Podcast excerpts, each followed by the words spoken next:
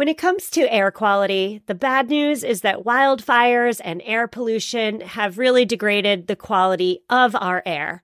But the good news is that we're all realizing that the quality of our air, and particularly the quality of our indoor air, is really darn important.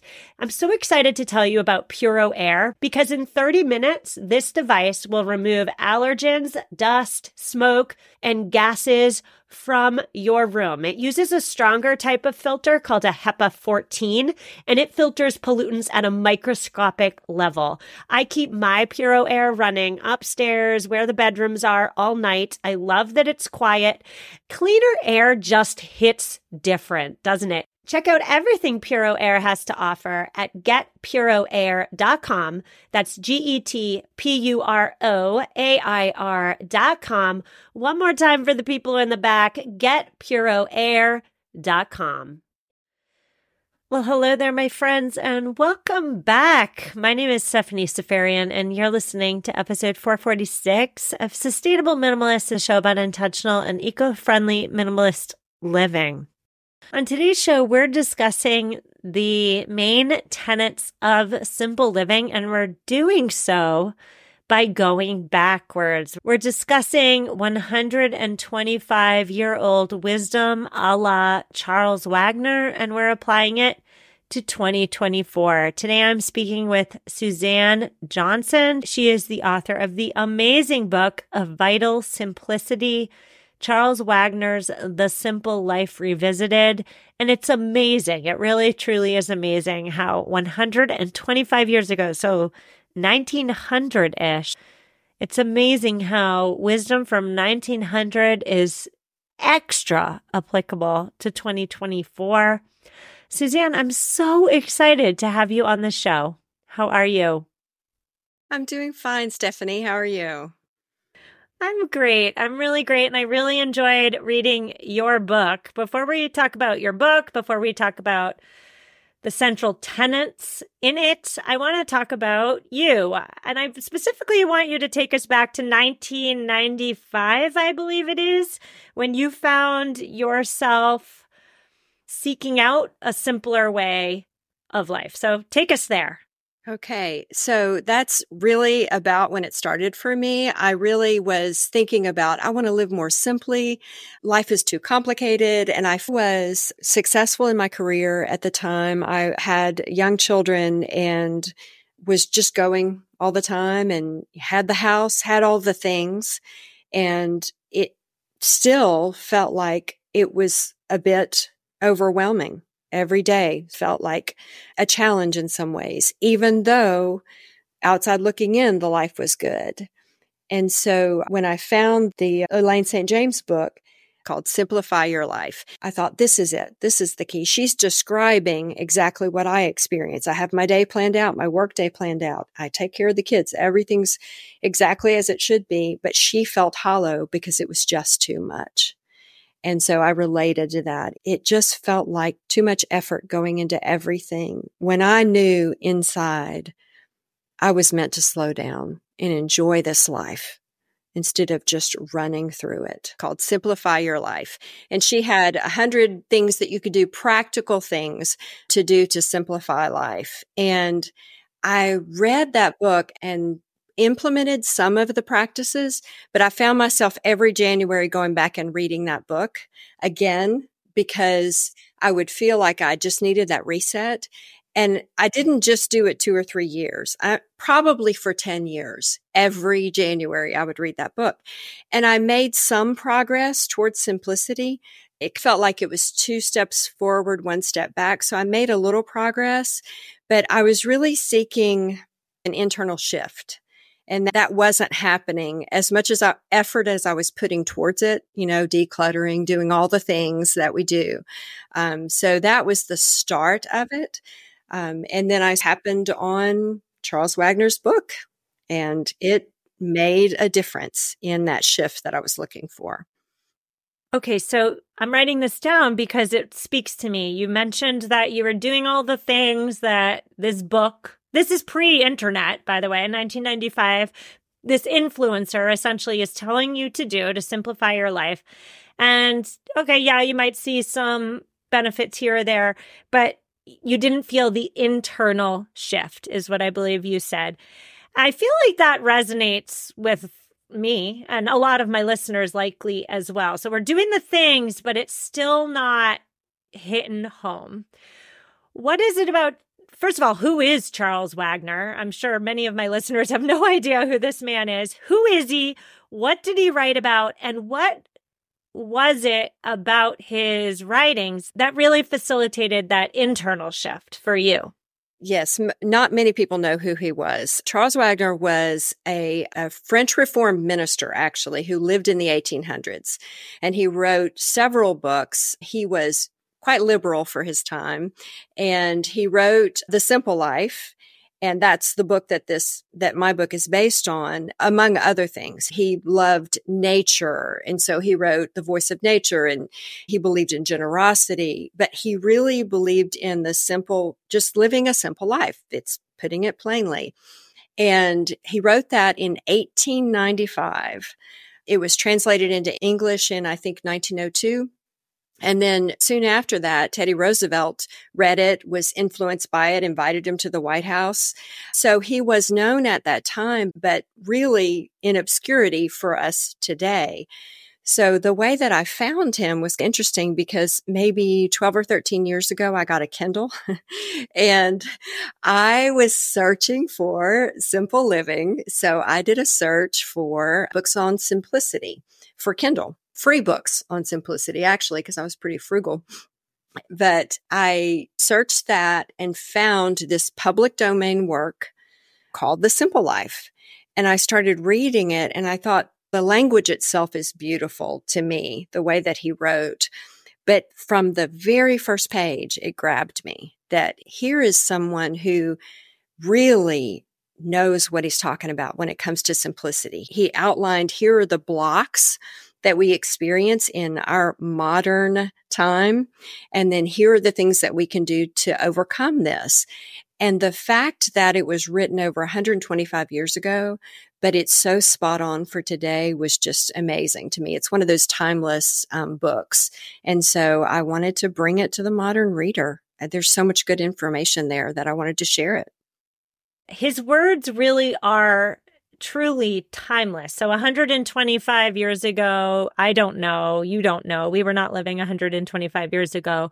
And yet still his wisdom is applicable to 2024. And so as I was reading your book because you do a great little thing in your book which is you take Wagner's words and then you maybe add your little spin on it if and tell me if I'm getting that wrong, but you modernize it, you update it, you give your own little take on it.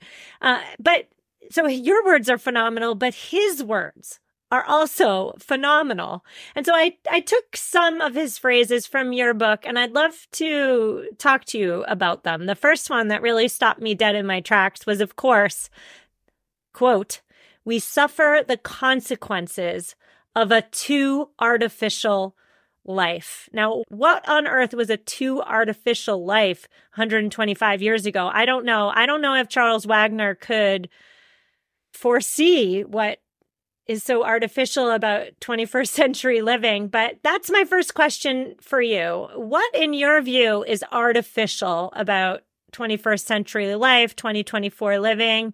What are the consequences of such artificiality, if that's a word, on the long scale. And what's step one? Good question. Obviously, I think we could point to social media and say there's a lot of artificial living there. Um, although it's a good thing, I wouldn't have connected with you without social media. I use it, I like it, but what we see is what people want to present what can happen, you ask for the consequences also. It can lead to a loss of true intimacy. If we use that and we think that we're truly connecting with everyone that we see on social media, and if we're not actually having conversations with them, then it's a false intimacy. It's a false relationship. So any of these things that I'll mention several, but any of these things that, that I mention, it's not that they're bad in and of themselves. It's how we use them, right? With social media, that's one example. Another example that I think of personally to artificial life is that things will satisfy me. that if I just have the next object that I see in the store that I want to buy. And I, for me personally, the journey that I've been on is really looking at the true cost of the things that I buy. And the consequence of it could be that I lose that connection with the earth and everything that goes into a product that I buy. And so that can be a consequence there. Another one that really, again, this one is personal to me is the push towards anti aging. And I am myself middle aged. And just in the last year or so, I have really started to embrace that letting the wrinkles be there, letting the gray hair show, and because I want to be authentic me. But again, I don't, I think it's important for me personally not to judge what's, what choices someone else makes. But just as you, pre- I like the way you presented the question. What is a true artificial life in 2024? And what are the consequences? I think our consequences is that we can disconnect. We can disconnect from our environment, from each other, and even from our own authentic selves. That's so true. And we're seeing the consequences of such disconnection, aren't we? Where largely as a society, and not, I'm not talking about individuals, I'm talking largely, we're seeing rates of depression and anxiety continuing to rise. You mentioned social media. In in some ways we're more connected than ever before, but in other ways that connection is shallow, vapid. It's not true connection. And so I actually, when I read this quote from Charles Wagner, we suffer the consequences of a too artificial life. I agree absolutely with everything you're saying, but I'm also wondering whether he's speaking to the fact that society at large is focused on the wrong things, seeking out and striving for the wrong things, and living hollow lives. And I and we'll get to that later. I have a lot of thoughts there. But let's move on to another quote that also just stopped me in my tracks. All right, here we go. It's a long one, so everybody buckle up. As an inevitable consequence of the law that needs are increased by their satisfaction, the more goods a man has, the more he wants. The more goods a man has, the more he wants. Now, let's update that and just say the more goods a woman has, the more she or they want. But I'm curious in your life, let's start with you. How has owning less led you to desire less? So, about two years ago, I guess, I sold my house and moved into a two bedroom apartment. I had been thinking about wanting to eventually move into a tiny home for several years. I, everything I do, Stephanie, takes me some time. it's a slow progression for me. For several years, I had been looking into that and I thought a good interim step for me would be moving from my house. It was a three bedroom townhouse with a garage and an attic and move into a smaller two bedroom apartment. And then my plan is once my youngest graduates from high school that eventually I'll move into a tiny house. So that's the goal. But what I found was when I forced myself to downsize and get rid of so much, it felt so good and so freeing that it, the momentum started going. And I now, lately, I've been so clumsy. I'll just tell you this. I've been so clumsy. I have broken so many things lately. And I broke, hit a, on a shelf in the kitchen a number of dishes fell out. And I don't mean just one or two, like six or seven dishes broke. Some of them had belonged to my mother. And at first I thought, oh, it was hard. And then after I swept it up and threw it all away, I thought, I'm not replacing a single one of those. It just felt freeing. Several things like that have happened lately. And I guess that having less leading me to wanting less is not anything I tried to make happen. It's just happened in the process of downsizing. And so again, there's some internal work that I've done along the way as well, which we can get into, but just it's truly my desire now is to be free from these things that encumber us daily. I really want to be free. I hear that. I hear that. And I'm thinking about something that is prevalent in my life. It's called the Diderot effect. I've talked about it before on the show, but I haven't talked about it in a while. The Diderot effect, without going into, you know, what it is or how it got its name, is essentially when you acquire fancy, shiny, cool new stuff. Or let's say when you renovate a room, let's say you redo a bathroom.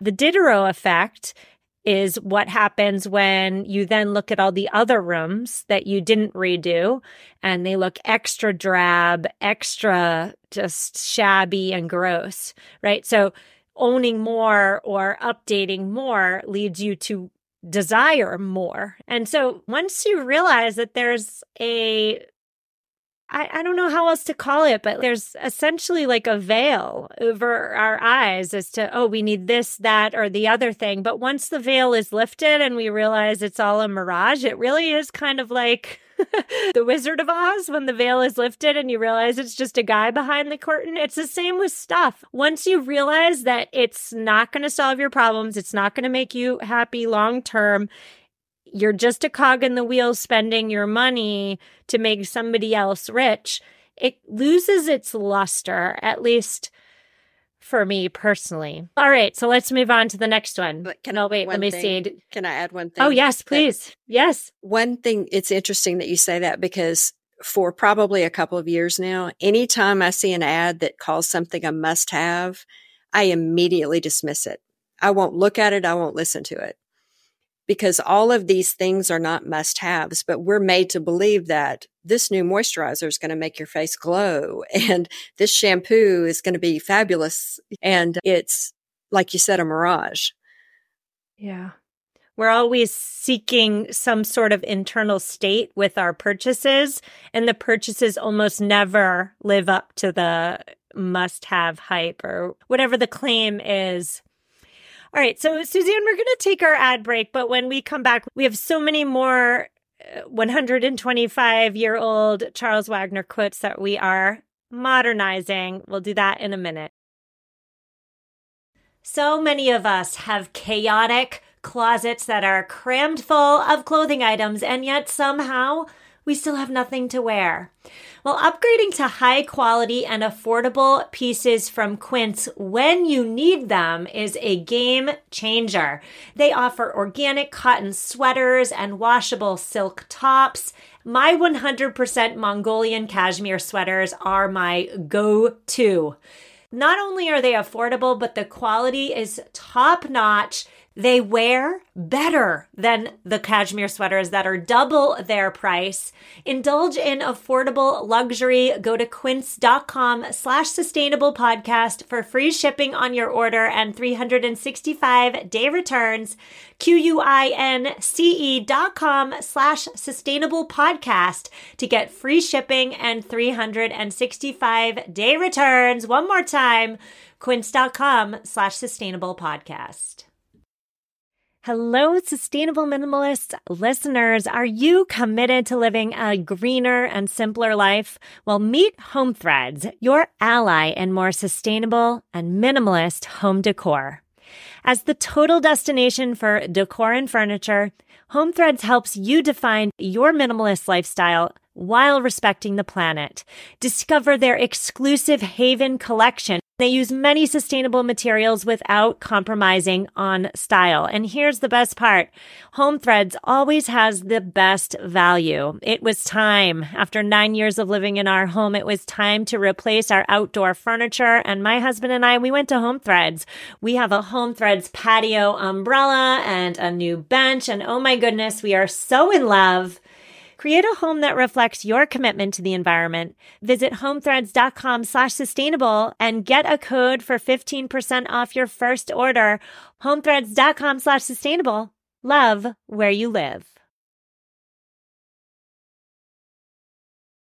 And we're back. Today I'm speaking with Suzanne Johnson. She is the author of the must read book, everybody. It's titled A Vital Simplicity Charles Wagner's The Simple Life Revisited. And I really like how you take age old wisdom, Suzanne, and just modernize it. I mean, I don't know what life was like in the year 1900. I can guess. It was very different, vastly different from 2024. And yet the wisdom remains. I guess that's the definition of wisdom, isn't it? It lasts, it, it perseveres. All right. So, next quote I want to discuss. Here we go. Quote Pleasure, like all other truly precious things in this world, cannot be bought or sold. Okay, so this one's very interesting to me. What do you say to people who buy something new it's flashy, it's beautiful, a new dress, a new pair of shoes, a new handbag. Maybe it's a designer handbag. Oh my gosh, it's gorgeous. What do you say to people who say, I just bought a new handbag and it definitely brings me pleasure? Take it away. I will say that there are things that I buy that bring me pleasure. I like certain types of shoes and they're real I really like them and I wear them and I'm happy that I bought them. And then there are some purchases that, of course, I think, why, what was I thinking? But it's not about the purchase itself. It's about what am I seeking with it? And I would say pleasure, true pleasure versus instant gratification. So if what I'm looking for is instant gratification, I can buy all day long and it's going to be over very soon. But the seeking of pleasure like the true lasting pleasure, I'm not going to get that from a purchase. I'm going to get that through connection. And again, we've used that word before, but it's connection to other people, connection to my family and friends, connection to the earth, walking about in nature, experiencing that, art, poetry, the eh, fun. I have fun. I'm, I live in the South. College football is a big thing. I have fun with that. I enjoy television. I movies. So it's not like somebody who's not enjoying the things that are out there to enjoy. It's just that I don't put all of my happiness in things. That's really what it amounts to. Yeah, I've said before on the show, and I'll say it again like, as we're taking our last breaths, we're not going to say to ourselves, oh my gosh, I'm so glad I bought that designer handbag. We're just not going to say that. We're going to say, oh my gosh, I'm so happy I spent that time on the floor with my children, or I'm so happy I had that Easter, Thanksgiving, pick the holiday dinner. I'm so happy I hosted that and I had all my loved ones around my table, even though at the time I didn't want to do it. And even though at the time Uncle so and so was spewing his whatever, his political rants. Like, those are the moments that matter. We know what lasting pleasure is. We know what it is. Every single one of us listening knows what lasting pleasure is, what it brings us. Uh, so then why? And I'm not saying if you don't need a new bag or new shoes, you don't buy it. I'm just wondering why we put extra emphasis on the stuff when the stuff we all know is what doesn't truly matter. Do you have anything to say on that? Because I, I asked that question, but even I still too. You know, I'm on in the internet, I'm on social media, and I see a targeted ad, and I'm like, oh my goodness, that would bring me pleasure. so, do you have any thoughts? I do the same thing. I it really I really do. The only thing I would say is that I just being more aware of it I think helps me. And you did the no spin January, right? And so what you did is you held off and said, "Oh, if I still want it in 30 days." We know we all know the tricks. We've we've tried different things like that and it helps to reset. It helps us to refocus if we just slow down. But it's something that we all deal with every day. I will say that the thing that's helped me lately is what I was talking about earlier about just the more I let go, the more I am just aware of what I already have. I think there's a gratitude that just comes to comes in into the picture. And I truly have everything I need and most of what I want. So I'm, we're, I'm privileged. And that's just something to remember is that that thing is not going to it's it may give me the momentary pleasure but it's not going to change the trajectory of my life. It's not going to change my true deep down emotions and, and how i interact with people. So practically speaking i think it's an awareness. That's step one is the awareness. So let me ask you this suzanne. I always wonder you know i found intentional living through minimalism when i was 30 years old and i became a mother how much of this awareness do you think is just maturity, getting older? I think a lot of it is. And I'm a little older than you are. you you got it a lot quicker than I did, let me say that. But I do think we start we come to a place in our lives. At least this is for me. I have come to a place in my life that I'm looking back over my life and I'm thinking about what has truly mattered to me and what I want the next few years of my life to look like. And that's part of the reason for the tiny home, part of the idea of actually living closer to two of my sisters. They live in Texas and possibly being there with them and just traveling around and visiting family. So, yes, I think a, a lot of it has to do with where we are in our lives. I'm just real thankful to be a little centered in just the stillness and the gratitude for what I have and not really needing a whole lot at this stage in my life. All right. So we're going to move on to the aspect of simple living and the quote from Wagner that I personally struggle with. This one's hard for me.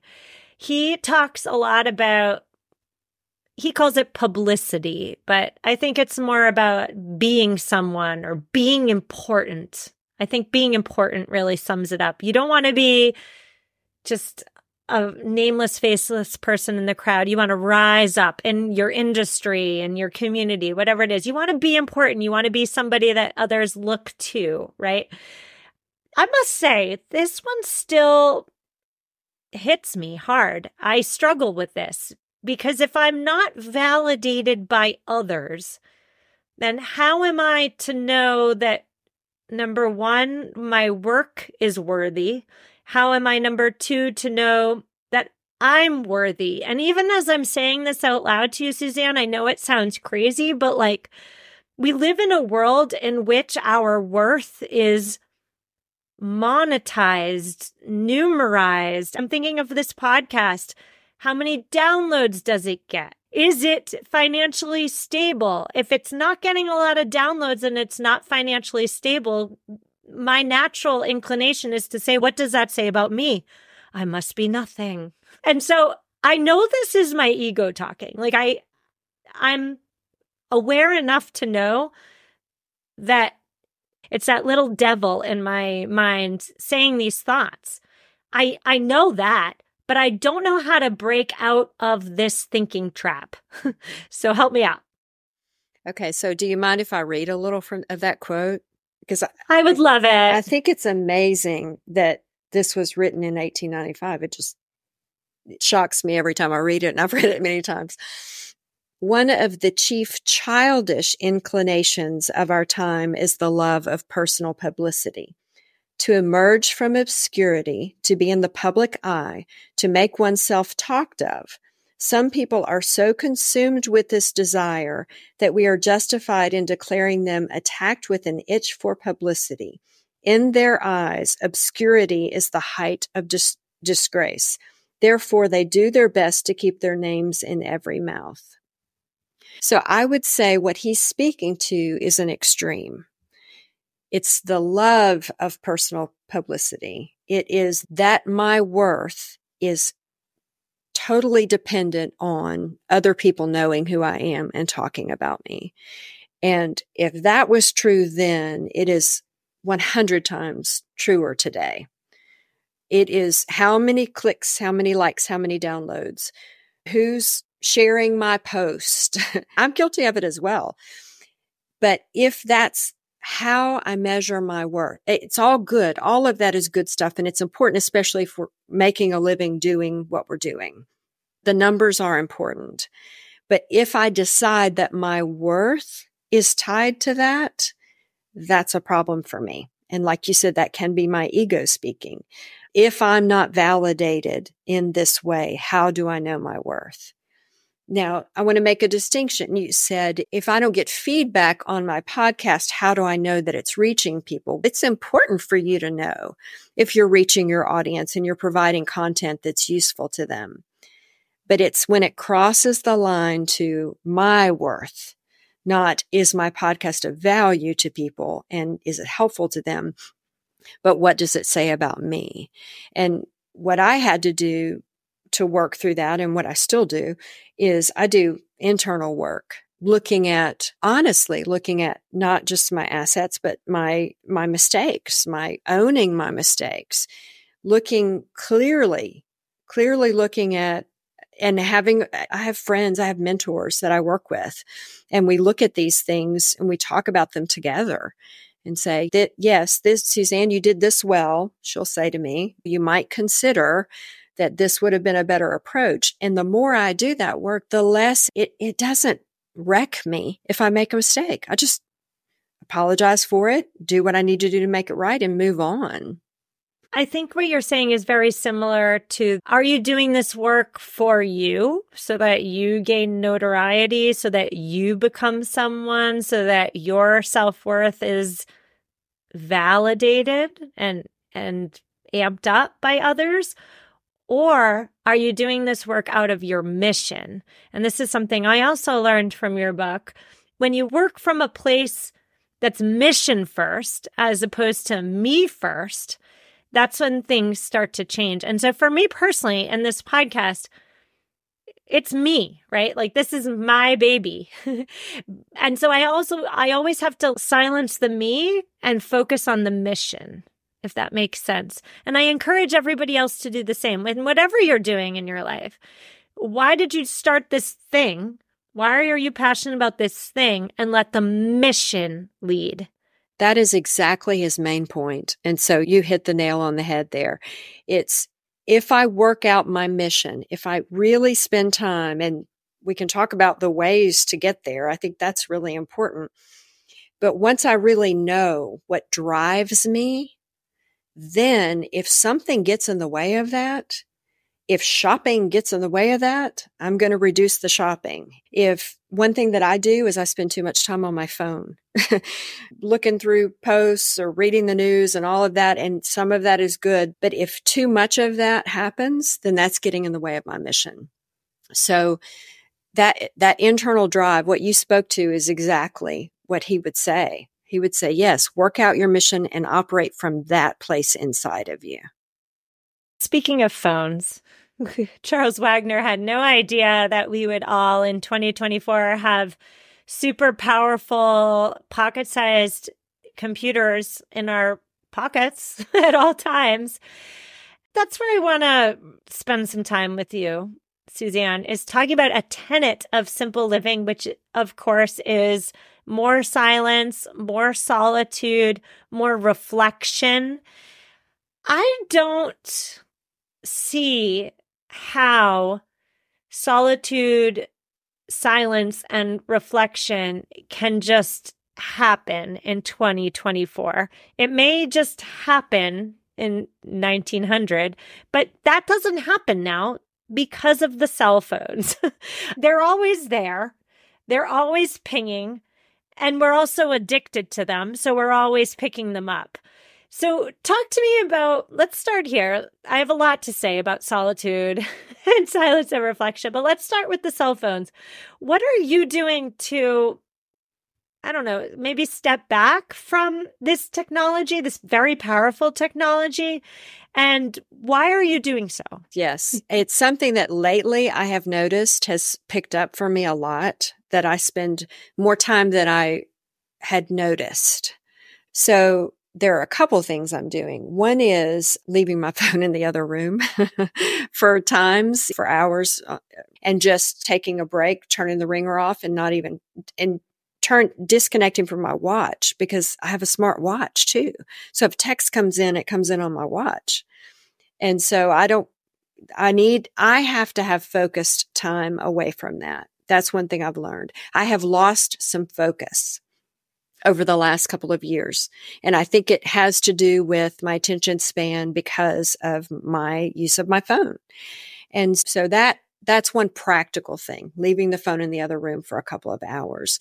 Another thing that I do that I think is so important and and it's something that Charles Wagner definitely would if he were here today he'd be talking to us about this and it's being out in nature it is so important for us to recognize the beauty that is around us.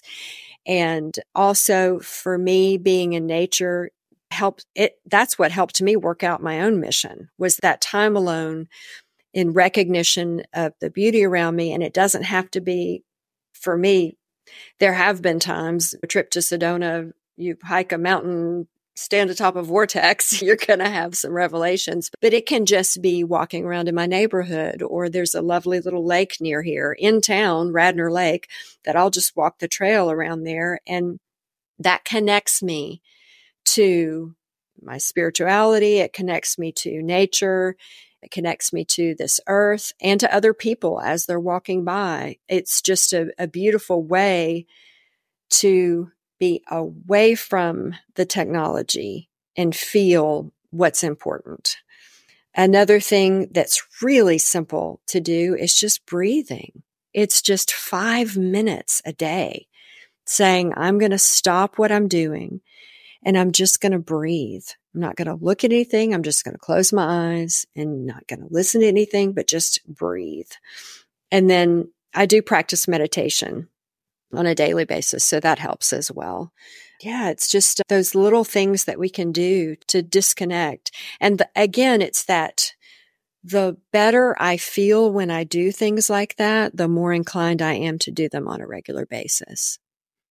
Yes, yes. I have a lot to say here. I feel as though for me, a smartphone in my pocket at all times means I'm constantly on. And being constantly on is incredibly stressful for me. I also don't so let's say you're probably saying like oh just put it on airplane mode or put it on silent or whatever that doesn't work because i am also addicted to this very powerful technology and i then also because it's at my hip feel the need to check it and so I've been experimenting with leaving the house without it for many hours at a time. And I know people are thinking, oh, but what if you get in an accident? I'm going to take that risk because I'm pr- practicing an experiment.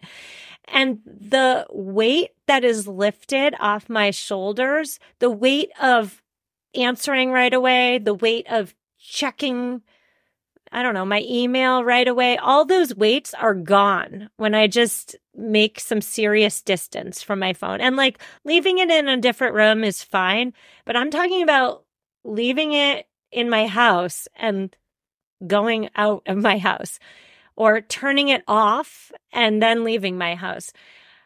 I think I might be the perfect person to get a dumb phone moving forward because when I am away from my phone, the mental wellness that I receive is just so profound.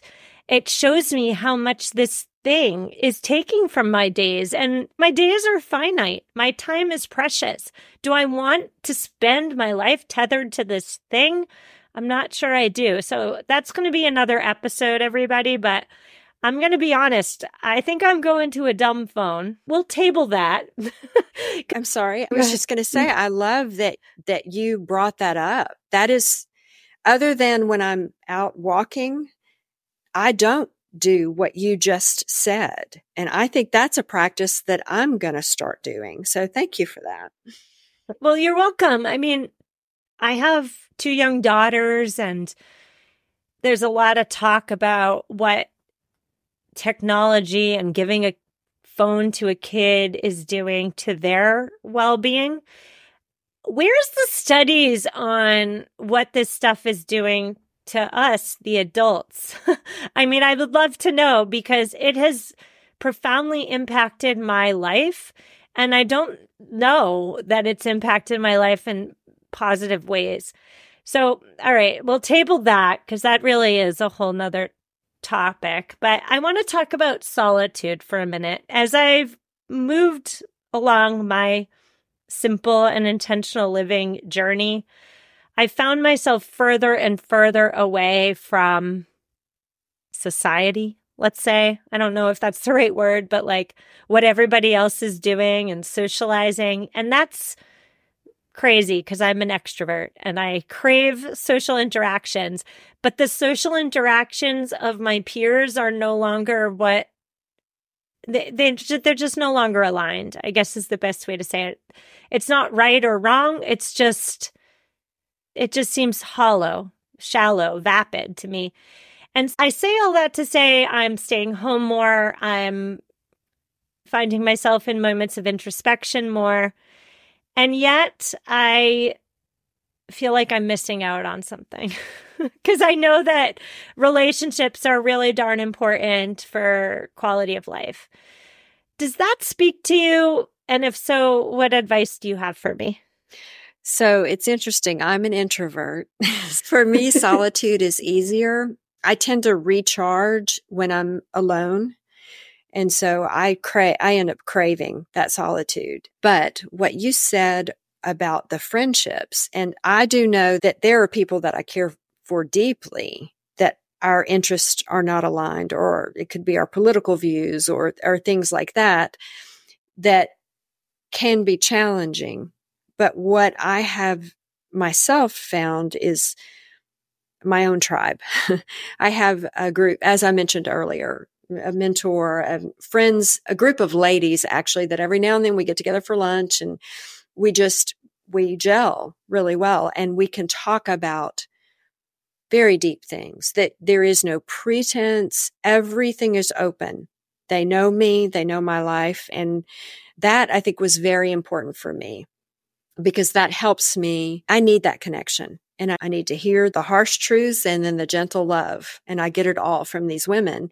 And so I think that my, you asked for advice. I don't like to give advice, but I would say find the people who are your tribe, find the people that you connect with that you just, when you are with them, you feel energized. When you are with them, you learn and you grow and you help them and, and you're just there for each other. And that's where you invest. That's where I invest my time and my heart with the people that are really close to me. I love that you said that because it gives me hope. So I feel like there's a three stage, perhaps. And I don't know if it's for everybody, but for me personally, I feel like there's a three stage process that happens when we move towards intentional living. The first is the recognition that what everyone else is doing is not working for us. It's shallow, it's an illusion, it's this, it's that. And I would say that probably everybody who's listening to this show is there or on their way there because if they weren't, they wouldn't be listening to this show, right? They'd be listening to a different show. So that's step one realizing that it's all an illusion, essentially. Step two would be doing things differently, going against the grain. It's hard, it's difficult. It, it can be lonely sometimes. That's step two. But then step three, and I'm in step two, I think. Sometimes I dabble in step three, but I'm mostly in step two. Step three is just rising above it and just knowing like this is the way forward for me. It's countercultural. It's not what the masses are doing, uh, but it feels right. And so that brings me to my final quote that I want to discuss today, which is, of course, from Charles Wagner Simplicity is a state of mind. I feel like, how do I put this? I feel like I'm in an intermediate space. Like what everybody else is doing and what they're striving for and what they're talking about, it it doesn't mesh with me. I'm not there. But I'm also not in the place in which I can fully step into and be and happily live in my own space, if that makes sense. I'm making choices and I'm living my life the way I think it feels right, but I'm always looking to everybody else and I'm thinking everybody else is doing that way and they seem so happy and I'm struggling. So maybe I should just maybe I'm the problem. Maybe I'm I'm the one that needs to reevaluate. Maybe I should just go with the herd. And so I don't know if there's a question there, but I'm wondering I'm, I'm sure somebody is listening right now and they're like, I get it, Stephanie, I get you. but I'm just going to give you the microphone and you can do what you want with it. this might be quite interesting then. no, so many things you said. I wish I was taking notes. So many things you said made perfect sense to me. One example I am just now, I, I told you, sometimes I'm a slow learner. I am just now getting our food sources are, it, it's not okay that rainforests are being decimated so that we can eat meat is crazy to me. And there, and that's another podcast or five or six or 10. But those things have driven me to start eating plant based.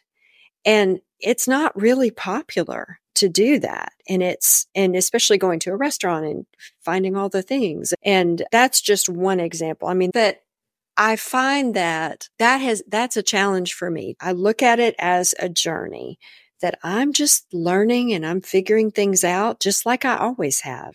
And it's going to be okay. It's nothing terrible is going to happen as I'm trying to figure these things out. It can feel lonely. It can feel like, doesn't everybody else see this? How do they how do they just dismiss it as nothing? It's really important. To me, it's really important. But then I have to have that, I have to go back to that non judgment place, that place that says, I don't get to decide what their journey is. That's not up to me. The only thing that I control is myself. And I can inform, which you're doing with your podcast. I can inform, I can learn, I can grow, I can make decisions for my family and I, but ultimately I'm the only one that I can control. And so I've got to somehow make peace with that. That goes back to, for me, the spiritual connection, the meditation. I will always take the action, but I will leave the outcome. Eh, it's out of my hands. I basically, I'm just not too, I'll take the action, but I'm not too attached to the outcome. So I do what feels right. And that if things don't go my way, that doesn't derail me. Does that yeah, make sense? That speaks. Yeah, that makes sense. That speaks to me. Tell my listeners where they can find you, your book, all of it online, which, by the way, Charles Wagner had no idea would ever exist the internet. First of all, I just want to say thank you so much for this opportunity. It's really been a true pleasure getting to know you and, and talking about these things. Um, you can find me on my website, suzannesjohnson.com. That is the easiest way to find me because I've got links to uh, social media to Instagram, Facebook. I have a link to my Vital Simplicity blog where I post poetry and different things, excerpts from Charles Wagner. And also that website does have links to my books. So you can just one stop shop right there. I'll link to it in the show notes as well. But Suzanne, I just want to thank you so much. I truly gained so much insight and inspiration from you. So thank you so much. Thank you. I feel the same about you.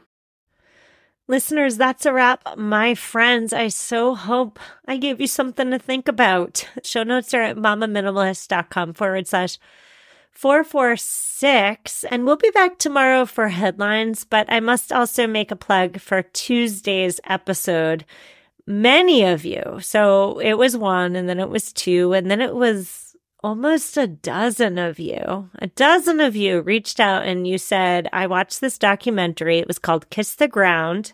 You need to interview someone from the nonprofit Kiss the Ground. And I thought to myself, let me watch the documentary first. So I watched the documentary and holy moly, regenerative agriculture. Yep. I need to talk about that. So On Tuesday's episode, I'm speaking with the CEO, thanks to all of you, of Kiss the Ground. Don't miss it. Why regenerative agriculture is important, what it is, how we can do better, why we need healthy soil. That's Tuesday. I'll see you then and take care.